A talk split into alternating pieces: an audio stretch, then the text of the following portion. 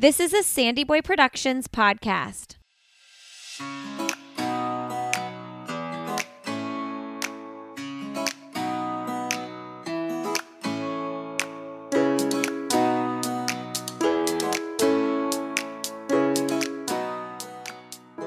Hey, everybody, welcome to Why is Everyone Yelling with Lindsay Hein.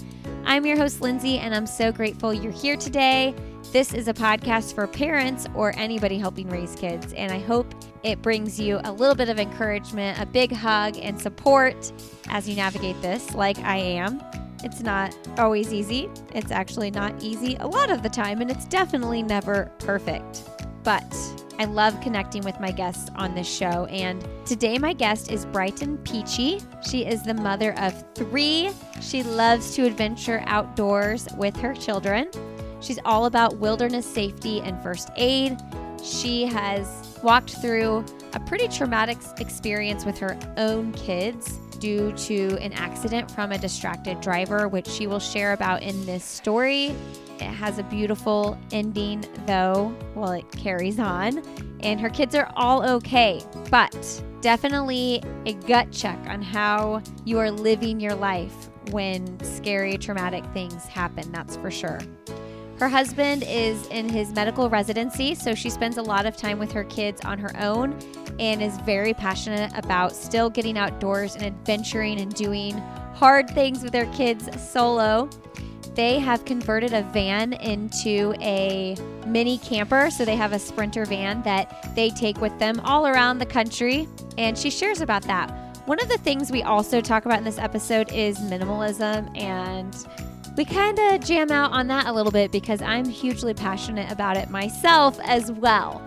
I hope you take a lot from this episode just like I did. This episode is supported by Prep Dish. If you are looking for a simple, convenient way to have your meals ready to go for the week, Allison, the founder of Prep Dish, sends you a detailed grocery list, instructions for prepping at the beginning of the week. You prep it all so that each day of the week you just spend like 20 minutes, if that, throwing everything together, popping it in the oven or the crock pot, and there you go. Life can feel really stressful, and this is one way to make it a little less stressful. Have your meals prepped and ready.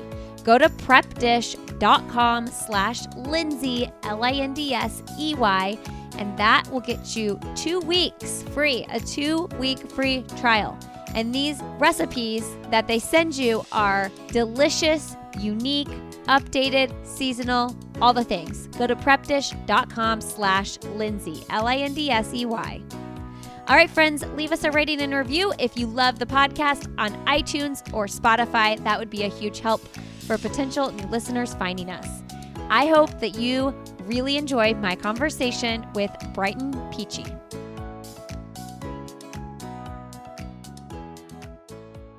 All right. Well, today on Why Is Everyone Yelling, we have Brighton Peachy on the show. Welcome to the show, Brighton.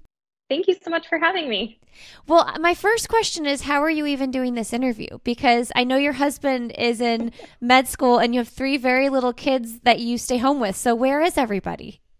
My oldest is at school, and then my younger two are in front of the TV. Love it. So hopefully it's a good show that keeps them entertained while we do this.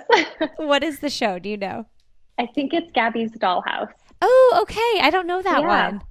My boys love it. It's a Netflix one, but very girly, but my boys love it. So. Love, love it. I'll have to introduce mine mine too. I have all boys as well.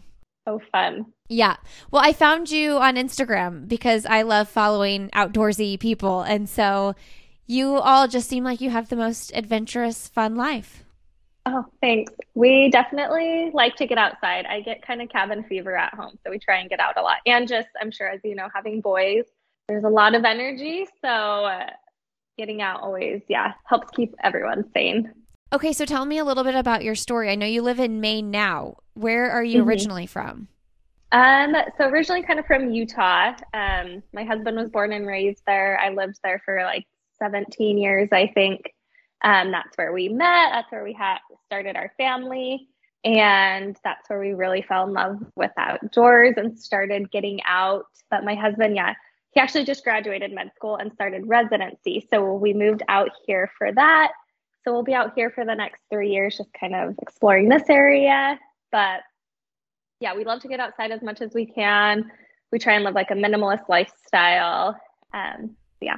I am so into it. I want to hear so much more. I think one of the biggest things is I always say this. I'm always like, I could live in the smallest house ever if I lived in like perfect weather. You know what I mean? Like we could just be outside 24 7 and you all live in Maine. So like you're you're going to be dealing with some winter stuff and one of the things, you know, during COVID, we've always been a pretty outdoor family as well, just not necessarily doing the hiking adventures that your family does as much, but just we're outside a lot. Um, mm-hmm. And during COVID, when people weren't hanging out and all the stuff, like I was like, we are going to be outside, even if it's five degrees out, at least an hour. You know, we have to be outside. And I think that that was a really big game changer, not only then, but long term. So mm-hmm. I'm curious, like, living in a colder climate how do you how do you pull it off so frequently well we haven't lived in maine for the winter yet so this will be a true test this coming winter but in utah we had winter and tons of snow um, and so we just really learned to fall in love with different activities out like outdoor activities all year long um, so we're really big into hiking camping backpacking in the summer and then in the winter we really started liking like cross country skiing um, and winter hiking. But I think, yeah, just being able to like find hobbies that you enjoy doing year round. And then also, I feel like the proper gear and clothing plays a huge part. Because if you have like good clothing that will keep you warm, you can totally get outside all year long and have a great time. So that's my other thing. Okay, uh, we have to talk about your minimalist lifestyle as well because I'm so into it. Like my favorite thing to do is get rid of things. Like Same. there is nothing, there's nothing that brings me more joy than being like, can we get rid of this?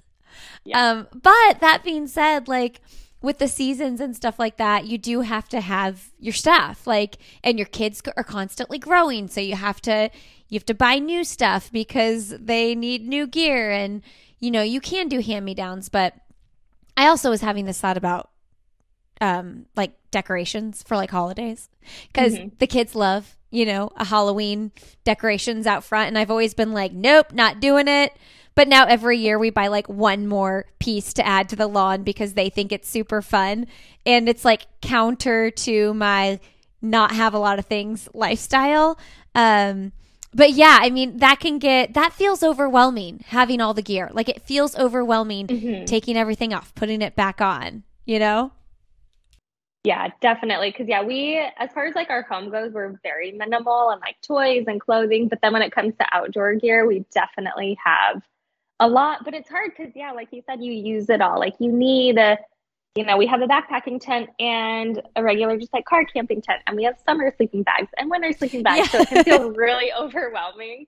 Um, but we just try and be super conscious about paying attention to if there is gear that we've outgrown or no longer need to like donating it or selling it, upcycling it, and then also trying to pick gear that has more than one purpose.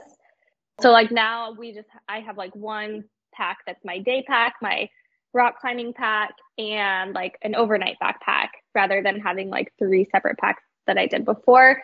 So just trying to be super intentional and like finding gear that you could use for multiple things. And I guess like we have the Thule Chariot, and I feel like that's like the best example. Because before I had a bike trailer, my jogging stroller, a regular double stroller, and but now we just have like the one multi-sport trailer that does like everything we could need. So finding gear like that I think is really helpful. Can you run with that? Yeah. Yeah. I should have had one of those. I, my youngest is four now, and so we're kind of out of the stroller mm-hmm. pushing age a little bit. I mean, he still rides in the stroller sometimes, but like that's that's the kind of stuff if I knew I was going to have four kids, I would have like heavily invested in like the one big yeah. thing. But I remember I got like a used double bob that was like real junky and like run down and I'm like I used that thing for like nine years. Like, why did I not yeah. go all in on the best new and, and new, like it knowing that I was going to have it for so long? But mm-hmm. you don't know what you don't know. Yep, I feel the same way. So tell me, like, was the minimal lifestyle and the outdoor living hardcore? Like, did you both, you and your husband, both come into the marriage like that, or was one person kind of the one who was more aggressive with it and encouraged the lifestyle? Um, so we both definitely, well, I guess my husband came into our marriage that way. He lived out of literally one suitcase that had his clothes in it. I guess he had a suitcase and a shoebox that like had his important documents in it. Um, and then a suitcase with like clothes and shoes. And that was like it. Whereas I had like two plastic totes of purses when we got married, which is so funny because I'm like not a purse person at all. Um, and so I definitely had like tons of stuff. And then a couple years into our marriage, I watched The Minimalist or the, yeah, I think it was The Minimalist documentary and got really hooked and then started diving into it. I read the Marie Kondo book and just kind of got hooked on it. And we majorly decluttered and downsized. We sold like 85% of our things and bought a van and selling off all of our stuff funded converting our van. And so then we lived in the van like half the year with our son and started traveling around. And then, like two, three years after that, um, my boys and I were in a really bad accident, mm. um, and we almost lost both of them. And that was a big eye opener for us of just all the things in life that didn't matter. Like we were so worried about just like you know the latest fashion or trends, whatever, but all of like the actual stuff and clutter just didn't matter at all. Um, so it really helped us just like focus on what truly mattered, which was obviously our family and being present. And decluttering from then on just helped us in that goal of like becoming closer together and like being more present because living more minimalist, it really does make an impact because when we like decluttered my boys' toys, for example, it freed up so much time that I was spending constantly cleaning up all these toys so I could actually like sit down and play with them. Um, and same with like laundry, like when we really like cut back our wardrobe, it allowed me to spend less time doing laundry and more time with my family. So now I'm just super hooked on it. And like you, I just love to like, yeah, declutter and nerd out about it. I mean, I'm going to have to do some sort of like decluttering when we get off the call. I know, same. I'm gonna have to go to a closet and be like, what can we get rid of here? Um, and I feel like I feel like our family is pretty minimal. Like I feel like when my my family comes over here, my mom's like, "What? Where's this? Why don't you have this? Why you guys need to get this? You need to do this." And I'm like, "No, we don't. We don't need to do that." Um, but I will say, and I want to dive into your story with your boys and your accident. Um, so tragic, and I'm so glad that they're okay and they're here. Um, but with the minimalists like that, you know, when that documentary came out and all the big hype, I think one of the big things was like, yeah, well, you guys are a bunch of dudes with no kids. Like, of course you can mm-hmm. be a mm-hmm. minimalist. And that's one of the hard things because with kids, even if I don't buy my kids stuff, other people are grandma's buying oh, stuff, oh, yeah. grandpa's buying uh-huh. stuff. And I think that that can be like, we have so many Nerf guns, and I don't care about Nerf guns, but like, we don't need 40 Nerf guns. Mm-hmm. How do you manage that?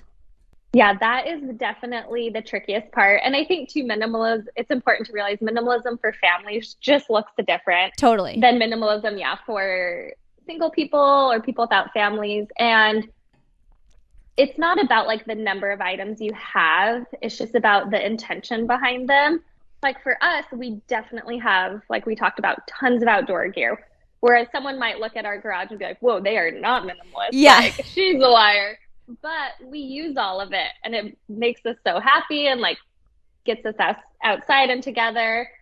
Whereas uh, like yeah my brother and his wife they just like don't have those outdoor hobbies. So their garage is like totally minimalist. So i think it's just being intentional with your items and then also just expressing that to family and friends. So um, for like our boy's birthday we usually tell the grandparents especially that instead of buying them gifts they can just donate the money that they would spend on a gift to their college fund Um, and we set up just like a 529 account, super easy. And at least in Utah online, you could just give out that link to people. And so they could just like click on the link and donate money right to their college fund, which was super nice. And just, I think, setting those expectations in advance that like they don't need a lot of toys, or even just like telling them like if there's like one specific toy that they want versus like buying, you know, a whole basket full of just random things. Yeah, for so long for our boys' birthday parties too, we'd just be like, hey, neighbors, we're going to have cake in the backyard in like three hours. Whoever can show up, come show up. And so the whole gift thing wasn't an issue. But now my boys go to all these other birthday parties and these kids are getting all these gifts. And they're like, can I have a real birthday party with presents too? And not that we've never done that, but it's always been pretty light. So now mm-hmm. I'm like, okay. Like, actually, tomorrow is my six year old's uh, birthday, and we haven't like organized anything. And my, like, my thing of just texting neighbors and saying, if you're around, pop by. That's what I want to do. But then I'm like, mm-hmm. of course, nobody's going to bring him a gift. And he's going to be disappointed because he goes to birthday parties where kids get gifts.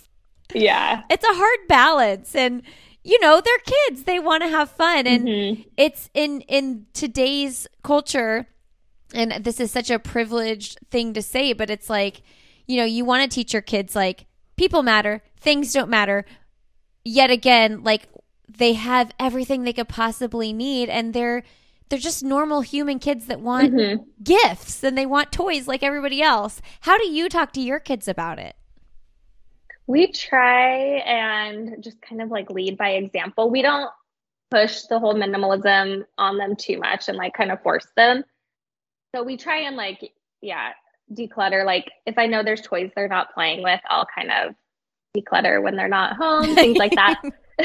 yes, because they will find things in the trash. Yes. Yes.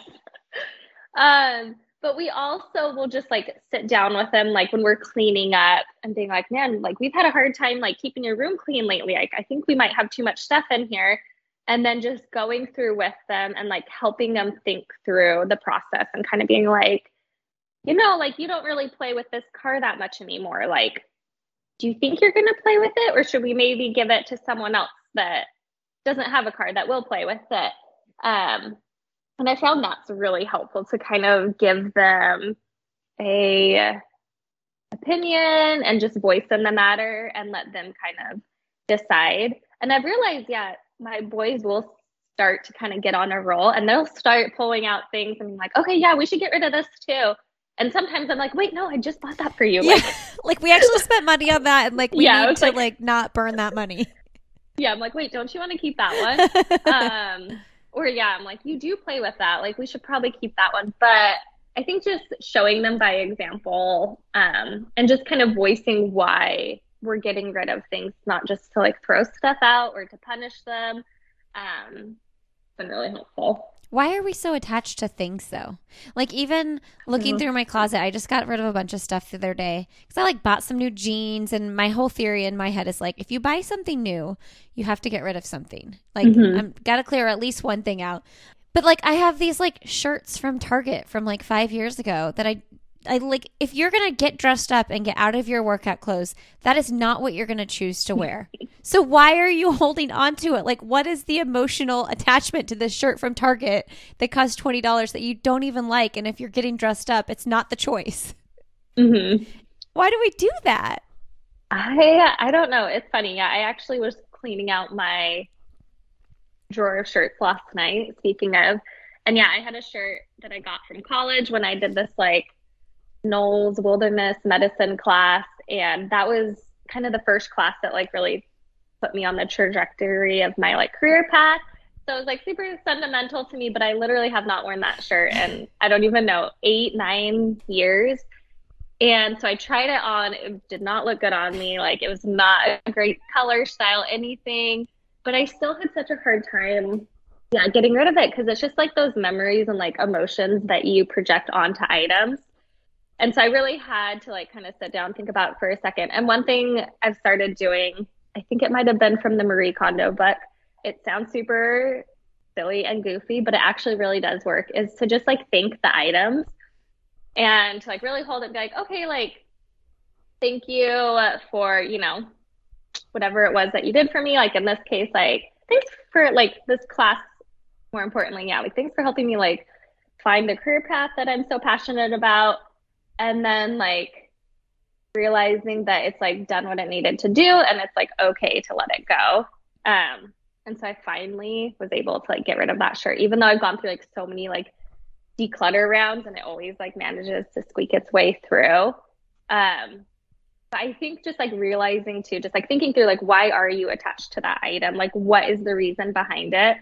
And then trying to kind of yeah figure out a way where you can like move those emotions to either something else or to like realize it's okay to let go and you can still have those memories without the object. And usually once it's gone you're not sitting around thinking about the shirt. Mm-hmm. like it's out of sight out of mind. Yeah totally. All right everybody a little while ago, I had a lovely guest on the show. Her name was Tori Summers, and she is the founder of Chadwick Home. One of the things that Tori does at Chadwick Home is the Elf on the Shelf box. She's the creator of the Elf on the Shelf box. And if you're someone like me who is just not organized and not going to get it together on your own, she has created a box. It's $100, and every single day of the month in December, she has an activity planned for you for your Elf on the Shelf.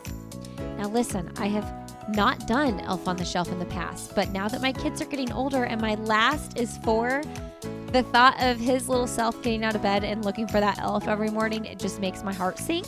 And I'm all in this year. So, you all can save $10 off your Elf on the Shelf box. You order it, Tori does all the work. You just read the directions and throw your elf with all the fun, different things that she's come up with. And she does different things every year.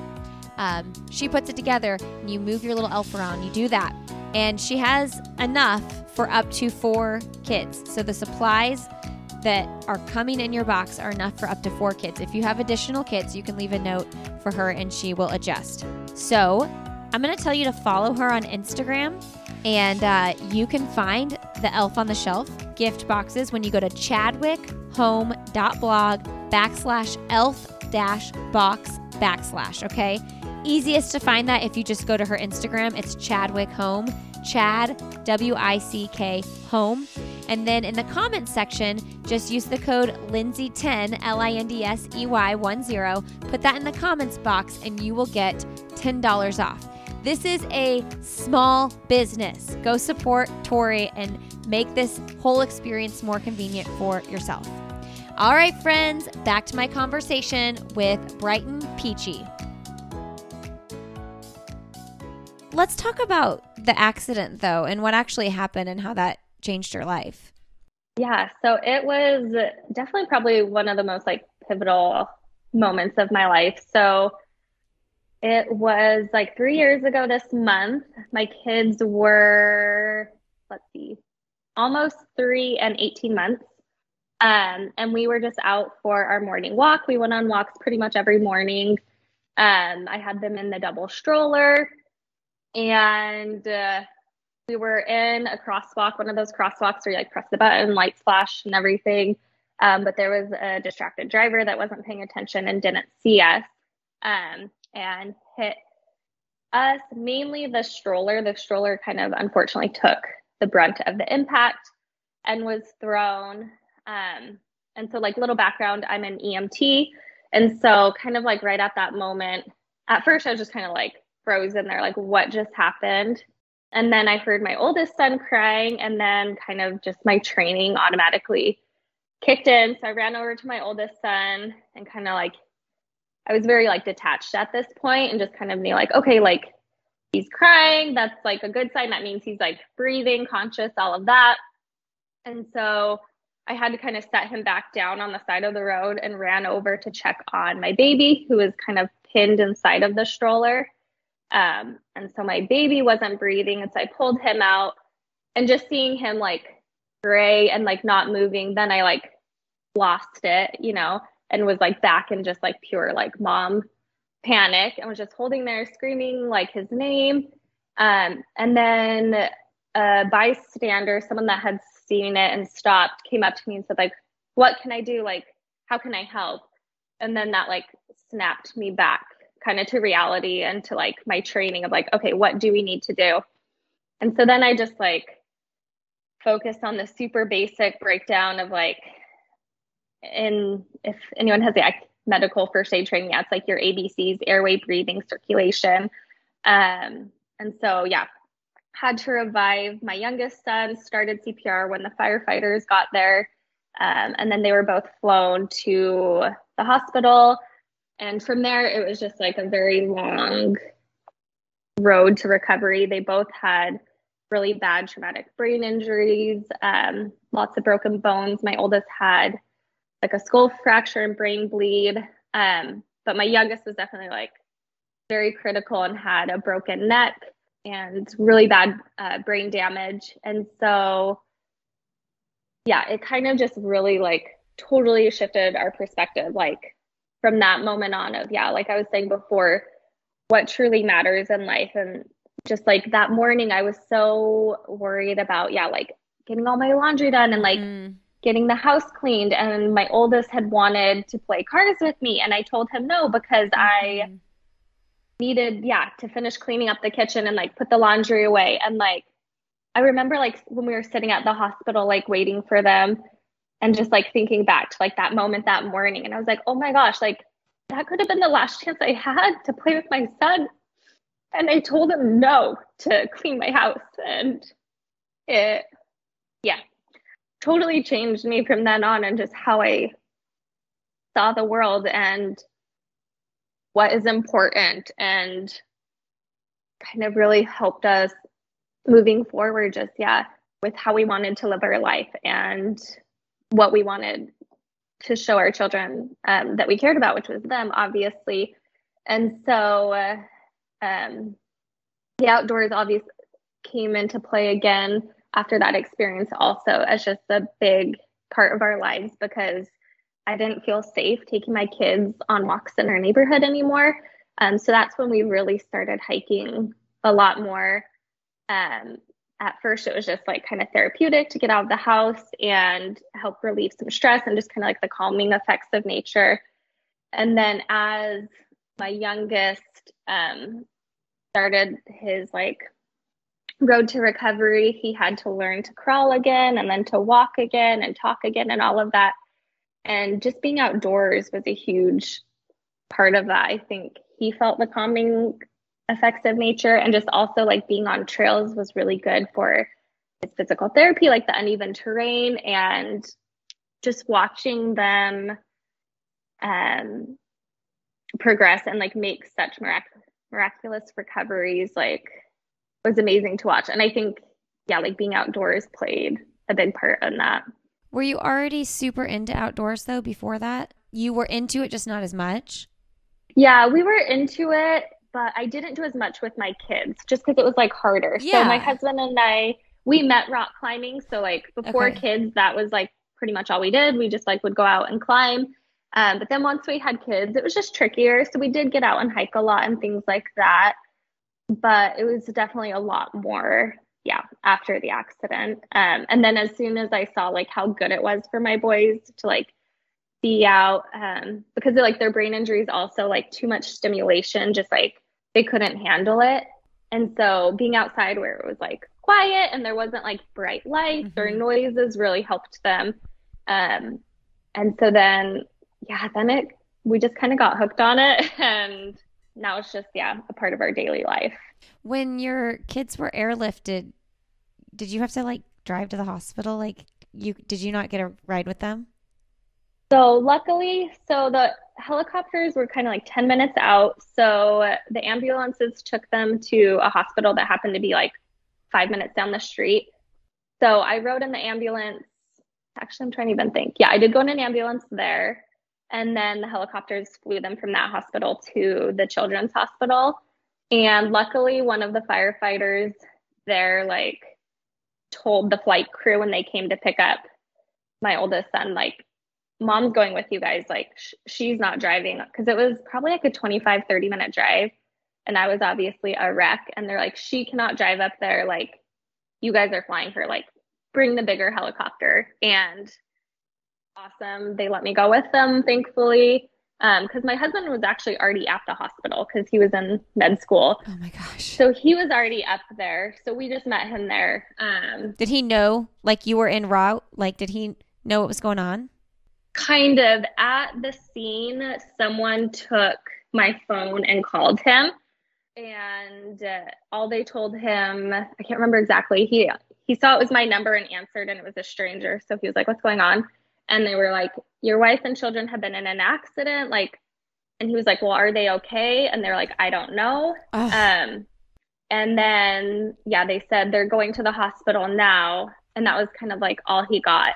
And then li- when we were at the first hospital, I talked to him and I was like, "Hey, we're coming to primary." He's like, "Stay there. We'll meet you there." But he was kind of in the dark, just waiting because like I couldn't handle talking on the phone. My parents didn't know what was going on. Someone else called my mom's number from my phone. So like all my family knew was that we were in an accident and that we were going to the hospital. So that was really hard for him because he was just kind of sitting waiting on pins and needles. Gosh, and he was already there. That's so wild. Mhm. Wow. So your boys are good now. Are they totally recovered mm-hmm. or is it still like do they still have to do therapy or anything with the brain damage? Um, so they're yeah they're doing amazing way better than we thought they would. Um, my youngest was actually paralyzed on one side after the accident so we weren't sure if he would ever like walk or talk again. Because he was so little when it happened they weren't able to really tell us a mm-hmm. long-term prognosis and they still aren't. Um, but he has come way further than they expected and yeah he's talking again. He's still not at the level he should be so he'll probably be delayed for his life. Um, but we're just, yeah, super proud of the progress that they have made. It's been really amazing to watch them. They've been such an example to me that, like, no matter what happens, like, you just got to keep going and just put one foot in front of the other and keep trying. Especially with my youngest, like, when he started to learn to walk again, as soon as he was able to, like, stand up by himself. He didn't want help anymore. And he was just mm-hmm. so determined to just do it himself. And he would take like one step and fall and then like slowly climb back up and take one step and fall again. But if we tried to help him, he would just like wad us off. And so, yeah, they've definitely been an example to me to just push forward. Oh, and you have another one since then. Yes, we've had a third boy since then. Okay, and how old is he now? He is 18 months. Okay, okay. So, you know, when you when you were talking about the um card game and like ugh, I should have just played the card game. I struggle with this concept a lot because I'm with you on it. Like I'm like stop what you're doing and just just go push him on the swing or whatever. Mm-hmm. Because I I do think that I do think about that bigger picture thing maybe more than most people, maybe not. I don't know.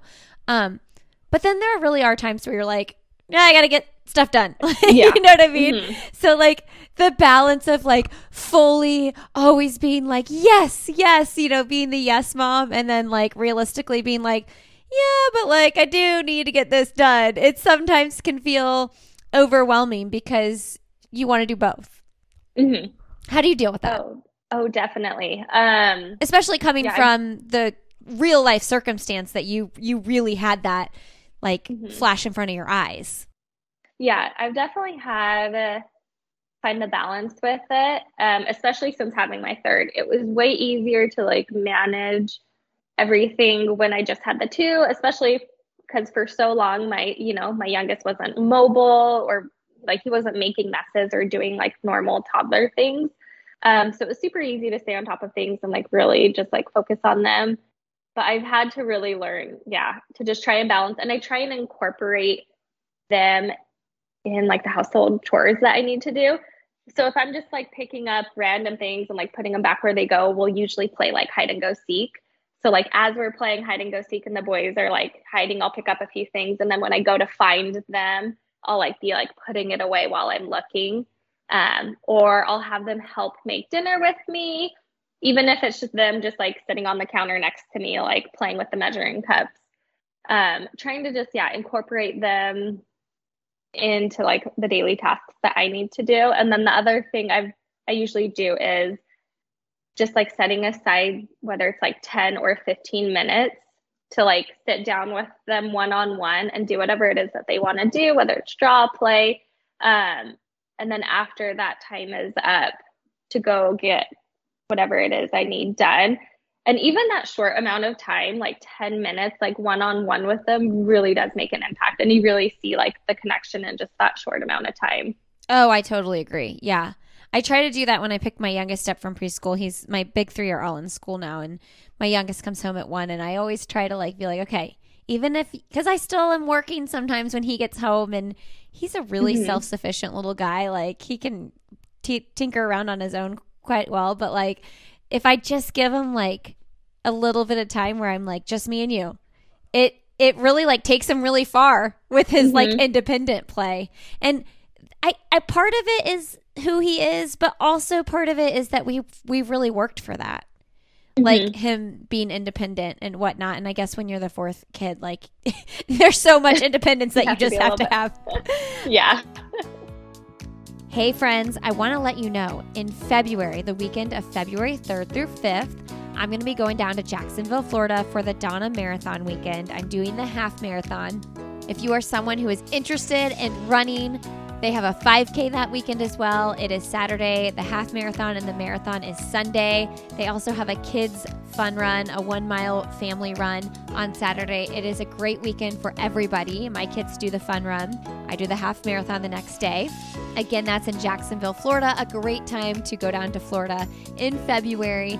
The whole race supports the Donna Foundation, which helps people walking through a breast cancer diagnosis and also funds groundbreaking research. I'm a huge fan of this organization. I've been going to this race for five years now, and I can't imagine a year without it. It was super sad the year of the pandemic when things weren't happening. I really, really missed going to this race.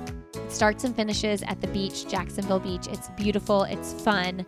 Come join me. I'm going to have a meetup, a group run, a meetup at an awesome restaurant and you guys can save 10% when you use the code Lindsey, L I N D S E Y 10 um, on your registration. Get it on your calendar, grab your girlfriends, bring your family over to Jacksonville, and come meet up with me. It's going to be fun. Just go to breastcancermarathon.com, use the code Lindsey, L I N D S E Y 10 for 10% off your registration. Let me know if you plan to be there. All right, back to the show.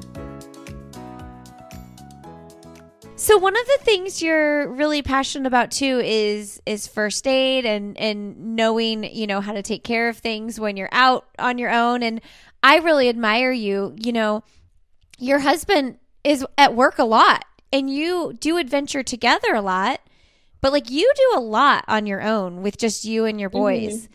And that can be super intimidating for several reasons.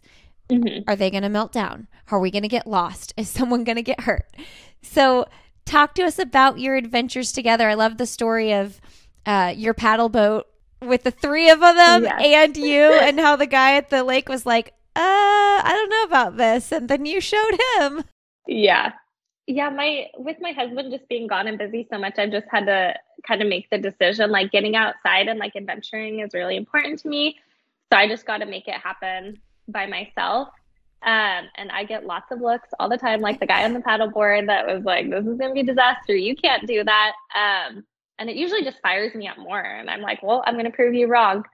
But I think just yeah, like getting prepared, especially with like basic first aid, helps so much um, when it comes to just feeling confident getting out because I know if something does happen that I can I'll know what to do in this situation. Um, and with the boys accident, that's when I really mm. realized like the power of just like basic knowledge and training. Um, because if I hadn't been trained as like an EMT and had that like first aid experience and like knowledge, my youngest probably wouldn't be here with us today. Um, mm. And so I think I think moms, whether you like to get outdoors or not, should just have that kind of like basic first aid training and like know how of what to do because it is super empowering to know that like if something does happen, you can handle the situation.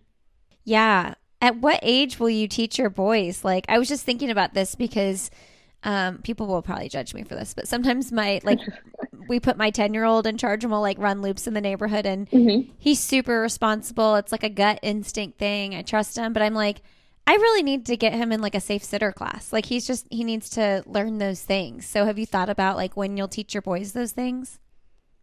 Yeah, I definitely want them to do like like a formal class or training, but I've already started trying to teach them what to do. So whenever like a situation arises, I'll just try and use it as a learning experience. Um, and I kind of look at it in the same way that you like teach your children about stranger danger. Mm-hmm. I don't try and like scare my kids with all the bad things that could happen. Like we're we're like on these adventures outdoors, but I want them to know like the reality and that like it is a possibility. You can't just like you know get through life and think like nothing bad will happen. Um, so like this past summer we were hiking and my oldest almost got bit by a rattlesnake. We like mm. came around a corner in the trail and he was running ahead of me and there was like a small rattlesnake that was right on the edge of the trail and it kind of like lunged at him. And so then like the whole drive home and like over the next few days I just kind of taught them like okay, this is like what you need to be careful with with like snakes and like we don't try and catch snakes mm. um, especially if you don't know what they are. And you need to stay this far back from snakes and talk to them like about if you had gotten bit, like this is what you would have needed to do. And like obviously he's six, like he can't, you know, do a full like first aid assessment or like full plan of care, things like that. But just like basic knowledge of like, okay, like if you got bit by a snake, you should sit down and call for help, like call an adult or things like that. And this, okay. we usually like do not have this many bad experiences, but this summer we also got we also got followed by a bear for a while. oh, that's so, then, so scary. Yeah, and luckily we had already talked to my kids about like what you do with um if you see a bear, and so I was kind of like filming it. Yeah, and in the video you keep hearing my oldest say like, "Okay, do we play dead yet?" Because we had taught him if a bear attacks you, you need to like lay down and play dead, and so he kept just like he was totally calm because he like knew what to do in his mind. And so he was just like hey well we should play dead right? Like that's what we're supposed to do now. Like and wasn't panicked at all. Um so i think just like trying to teach them as you go through life and just whenever like something comes up whether you're like at a river and you notice the water's really strong and you can talk to them about yeah like currents and like areas that aren't safe to swim like even though my boys are little they lear- have learned that like if the water is white and like really like bubbly that we don't swim there. Like mm. we'll only mm. swim if the water's flat. Um, so they know, yeah, if we're playing that like, and they'll point out too, like when we're hiking, they'll be like, oh, like look how flat that water is. That looks like a good spot to swim. Um, so kind of approaching it in that way, I think helps because even kids at like a really young age can grasp on to like uh, more than we think they can. Okay, I have to know more about the bear though. Were you scared? Yeah. Not at first, because we've seen a lot of bears out. And I was like, oh, cool, there's a bear. So I started filming. So I'm like, I love bears. They're my favorite animals. I'm like, cool. And then it just started following my husband and my son up the trail because they were a little bit further behind us. And so the bear kind of came out from like behind this rock. And I was like, hey, babe, there's a bear behind you. And he kind of looked and was like, oh, wow, that's pretty close. So he starts yelling at it and starts hiking up the trail, thinking like, okay, no big deal. Like the bear's probably gone. And then I like, I'm like, hey, like it's still following you. and so then we started walking up the trail and then start, we started yelling at it, throwing rocks, and it just kept coming. And I looked at it and it was like, you could tell it like was not scared of us at all. And that's when I started to kind of like panic. So I'm like, we have three little kids with us and we did have bear spray, but we didn't have a gun or anything. And so, yeah, I started to panic. Like, how are we going to, like, if this bear charges, how are we going to, like, protect three kids? Like, if it was right. just me and my husband, I would have felt a lot better. Um, and so we just kept moving up the trail, like, as quickly as we could without running. And it followed us for like a half mile, like 20 minutes. And we were chucking rocks at it, screaming. And finally and like every time we turn around it was still like right behind us following us. So finally we met up with like a big group of hikers. Oh you saw people. and then uh-huh. But it still kept coming. So we started hiking with them. And then finally i don't know after another 10 15 minutes we couldn't see it anymore. But yeah definitely like the closest call we've had in nature.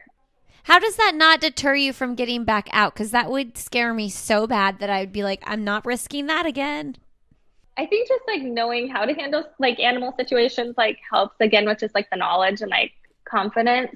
And it was also I think just like a fluke experience. So they they've actually been having we've since learned problems with that bear and it's just been getting more aggressive towards people so they had to relocate it because usually bears it was like a black bear not a grizzly bear um because that is kind of a different situation but you know usually they will be like scared off by what we were doing but honestly like and i don't know if it's maybe just like the trauma from our accident but i'm like way more scared in the city like mm-hmm. of a mm-hmm. car accident than mm-hmm. i am an encounter in the wilderness. And so, yeah, but I do always go prepared too. Like I'll always hike with bear spray if there's big animals or like predators in the area and just like avoiding like trails at dawn or dusk, things like that mm-hmm. to help.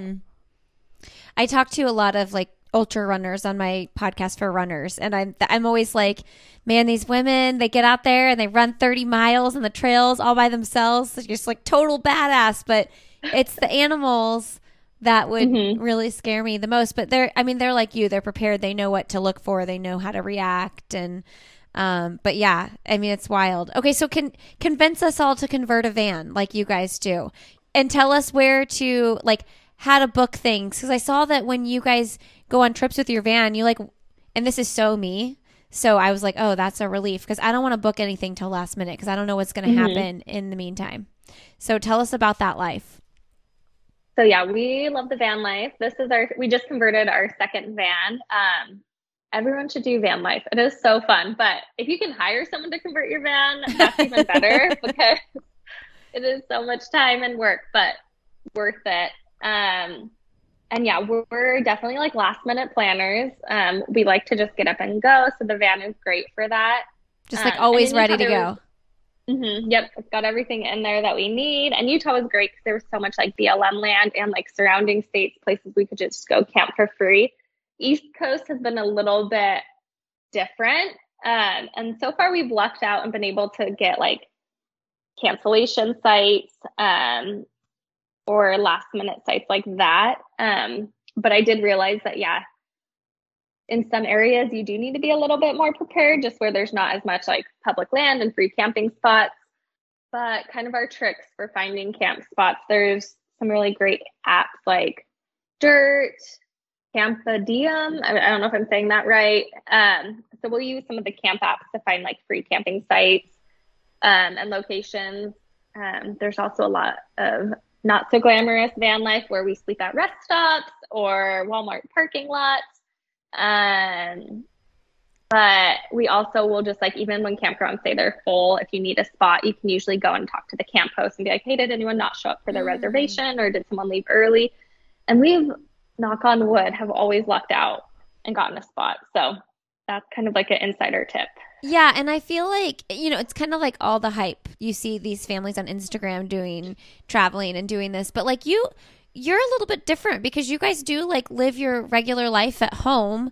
Your husband is you know, he's in his residency, so like you have this mm-hmm. like life, but then when he has availability and time, you guys just pack up and go. And so I love it because it's like you have both. It doesn't mm-hmm. have to be I think people think it has to be all or nothing. And most yeah. people, it can't be all or nothing because we have regular jobs and mm-hmm. or at least mm-hmm. our spouses do or whatever. Um, so I think it, I think you have a really realistic picture on how to make it work when you have lots of other things going on as well. Yeah. And yeah, it's been definitely about that balance for us. Um, and the van was a big part too of me just like doing a lot of solo adventures with my kids because I don't always feel sleep, safe sleeping in a tent by myself with them. Um, and so I love the van. And before the van, we had like a teardrop trailer for a while. So having just like a space where I can like lock the doors makes me feel way safer getting out and adventuring with my kids. Oh, for sure. Um, all right. So we're going to wrap up here. Three tips for camping with your family, though, with little kids. People are scared to do um, it. I mean, I'm one of them. I just don't want to mm-hmm. deal with the hassle. It's, yeah, just first tip I'd say set your expectations low. just like just know it'll be a little rough, especially like your first couple of trips. Um, but even if it's rough, like you'll still make like such good memories. It will still be so worth it. And then trying to just stick with your home routine as much as possible. So like bedtime routine and things like that is really helpful for kids when they're in like a totally new environment setting. And then my third tip is a sound machine. Mm. It makes such a difference. I don't know why we didn't do one sooner, but even just like when my husband and I go camping now, we always take a sound machine because um, everyone just sleeps so much better. Oh, how did we live without sound machines? I, oh yeah, kids or no kids. I, I, I do. Even growing up, I had like a fan on for noise. Mm-hmm. I always had a fan, and don't even get me started now. I sleep with earplugs and eye mask, like all the things. I, I, I, as minimalist as I will get, I will not get rid of my earplugs and my eye mask. Whatever you need for sleep. Sleep is like yes, so important. Yes. Um. Okay. And then three tips for minimalism, like just getting started or whatever. Um. So uh, one thing I love to do to like get people started is they can do the minimalism game. So first day of the month, they'll get rid of one item. Second day of the month, they'll get rid of two. Third day of the month, three items, and so on throughout the whole month. And then by the end of the month, you've decluttered like over 500 items from your home. So it starts off really easy and then slowly like progresses. Um, but usually it kind of like eases people into the process and mm-hmm. kind of gets them hooked on it. So that would be my first tip. And then second tip is to just like go by category. A lot of people like to go room by room, which if that works for you, totally do it. But also going by category is really helpful. So like when you declutter your books, pull out all the books from your whole house from like every room, cookbooks, whatever. And then you can like really see and appreciate like how much you have. And then kind of this kind of flows into the third tip is only like pull out all of that stuff and then only put back the things that you absolutely love because it's mm. way easier to pick out the items that you love like what you do when you're packing for a trip like you know you usually pick out your favorite clothing items or whatnot um and that's just way easier than trying to pull things out to get rid of um, I love that. I did the minimalist challenge uh, game probably five years ago, and I thought I was doing good. And then I did that game, and I was getting rid of bathing suits from like when I was like 17. I'm like, why do I think after three babies I'm going to wear this string bikini? Like, I still wear two piece bathing suits, but like, not that one. Like, why am I yeah. holding on to this? I don't have girls, so I'm not passing this bathing suit on to anybody. Yeah. Oh, the things you find is yeah, always fun. That and you would I would never find anything like that in my house now, especially we moved. Moving is huge. That's always oh, yeah. helpful. We moved from Indiana to North Carolina and I was like not taking anything we don't use. And now some things slipped by, but like that mm-hmm. was awesome. People were like, oh, "Don't oh, yeah. you just just have the movers pack you as well?" I'm like, "Uh-uh. I'm not giving up the opportunity to yeah. get rid of stuff." I I love moving for the same reason. And like with this move, like yeah, we've been minimalist for years and like I'm constantly like going through my home and like decluttering. But when we moved, like I thought we were pretty like minimalist, but I like was cutthroat because I'm like, I don't want especially because we were moving all the way across the country. So there was so many things that like I just like thought about it like, is this worth moving across the country? And that helped me get rid of so much. Oh, totally. It's it's the best feeling. Um, all right, so we're gonna wrap up with end of podcast here. So you can get back to your boys. They're doing a great job. I know. So proud of them. I'm, oh, I'm a little nervous. It's been kind of quiet. it's just a good episode. It's just a good episode. Yeah. Uh, what's something professionally or personally you'd like to do that you haven't done yet? So I want to start a like online like um wilderness first aid course. Oh, cool. It's like a pretty brief, condensed course that people could take just to help them, yeah, feel more prepared and confident getting outdoors. Do it.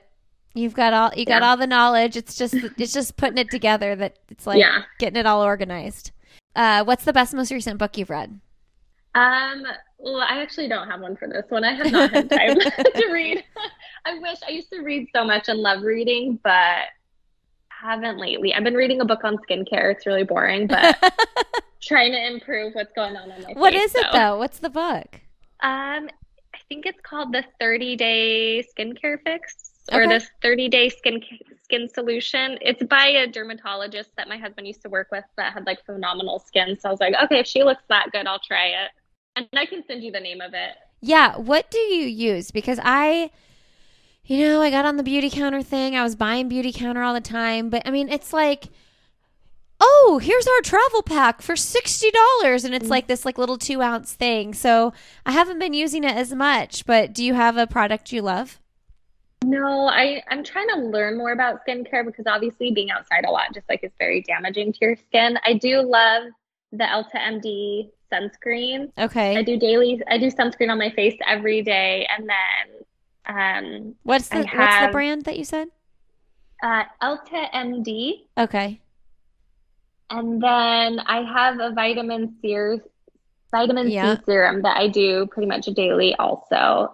Um but yeah, I am I'm not I wish I knew more about skincare. I know. But the vitamin C serums, like it's it's expensive, right? Like I don't think there's a Mhm. cheap vitamin C serum out there, but that's like all the rave. Yeah. Yeah, I've heard good things about that and retinol. Yeah. I did get a retinol thing. I don't know exactly what these things do, but they're supposed to help with skin. So I put them on my face. oh, I feel ya. Um, okay, cool.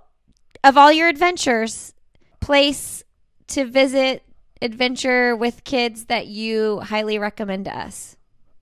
Oh, there's so many good ones. Uh, Moab is super fun with kids. Moab in Utah. Um, also, I've got to just plug Maine in the fall. Mm. Has been absolutely incredible. Yeah, we did paddleboarding um, and saw like all the fall leaves that way, which was something we'd never done before. I don't know why, because it was amazing. Does everybody have Um, wetsuits? Is that do they y'all wear wetsuits when you do that? Uh, no, we just wore regular. My oldest, I guess, had his wetsuit on, but we just wore our regular clothes and just hoped that we weren't that you didn't fall in? which is maybe not the best plan of action. Um, but it was like a really nice fall day. Yeah. Um, so yeah, Acadia and like Maine in the fall is unbelievable. And what's your last message to leave with the audience today? Yeah, to not let parenthood, motherhood overwhelm you and just focus on like the simple moments with your kids and just what matters and yeah, to get outdoors because it really does help in like so many aspects of everything. I love it. Thank you so much. Yeah, thank you. All right, friends, thanks for being here today. Thank you, Brighton, for coming on the show. You all can find Brighton on Instagram. She is Brighton Peachy over there. You can find me. I am Lindsey Hein 626. You can find this podcast, Why Is Everyone Yelling, on Instagram as well. We would love to connect with you, find more about the network, Sandy Boy Productions. That's our podcast network, and you can learn about all of our shows over on our website, sandyboyproductions.com. You can also follow Sandy Boy on Instagram, Sandy Boy Productions. We'd love to get to know you more. Send us a message. Let us know what you'd like to hear on this podcast. I'm so grateful for you. Go check out Chadwick Home for those Elf on the Shelf boxes. Again, Lindsey 10 will get you $10 off your order when you just put that in the comment box. And uh, make your week easier with Prep Dish. PrepDish.com slash Lindsey for a free two-week trial. Uh, friends, thanks for being here. Have a great rest of your day, and we'll see you next week on Why Is Everyone Yelling?